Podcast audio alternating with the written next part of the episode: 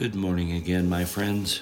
We're reading from Kenneth E. Hagin's Health Food Devotions for February 12th. The title of the message is Don't Reject God's Word, and the related scripture is 1 Timothy chapter 1 verse 19. Holding faith and a good conscience, which some have put away concerning faith, have made shipwrecked.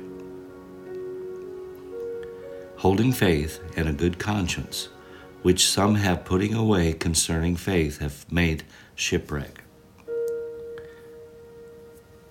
I've had church folks say to me, Well, Brother Hagin, if Jesus took our infirmities and bare our sicknesses, why are so many Christians sick?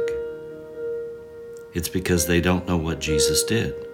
You see, healing doesn't just fall on you because Jesus took your infirmity and bare your sicknesses. The same is true regarding salvation. Jesus died and bore our sins on of the worst sinner today just as much as he did your sins and mine. Well, if he did, well, if he did, why isn't the, that sinner saved? Either because he hasn't heard about God's gift of salvation and what Jesus did for him, or he did hear and rejected it. Let me give you an example. Years ago, two ministers of the gospel I knew were facing death. One was in his 40s, the other was in his 50s. I shared with both ministers the same truth about God's healing power that I've shared with you. One of them rejected the truth and died.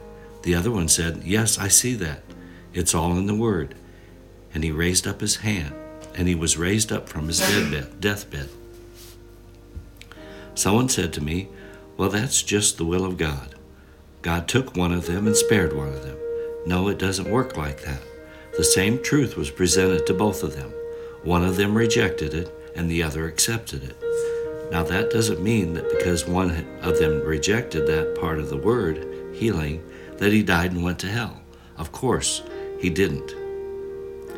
It just means he was robbed of the blessings that God intended he should have down here on earth.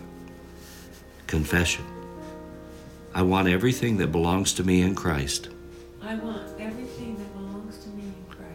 I don't want to settle for second best, I don't want to settle for second best. or third best, or fourth or best. third or fourth best.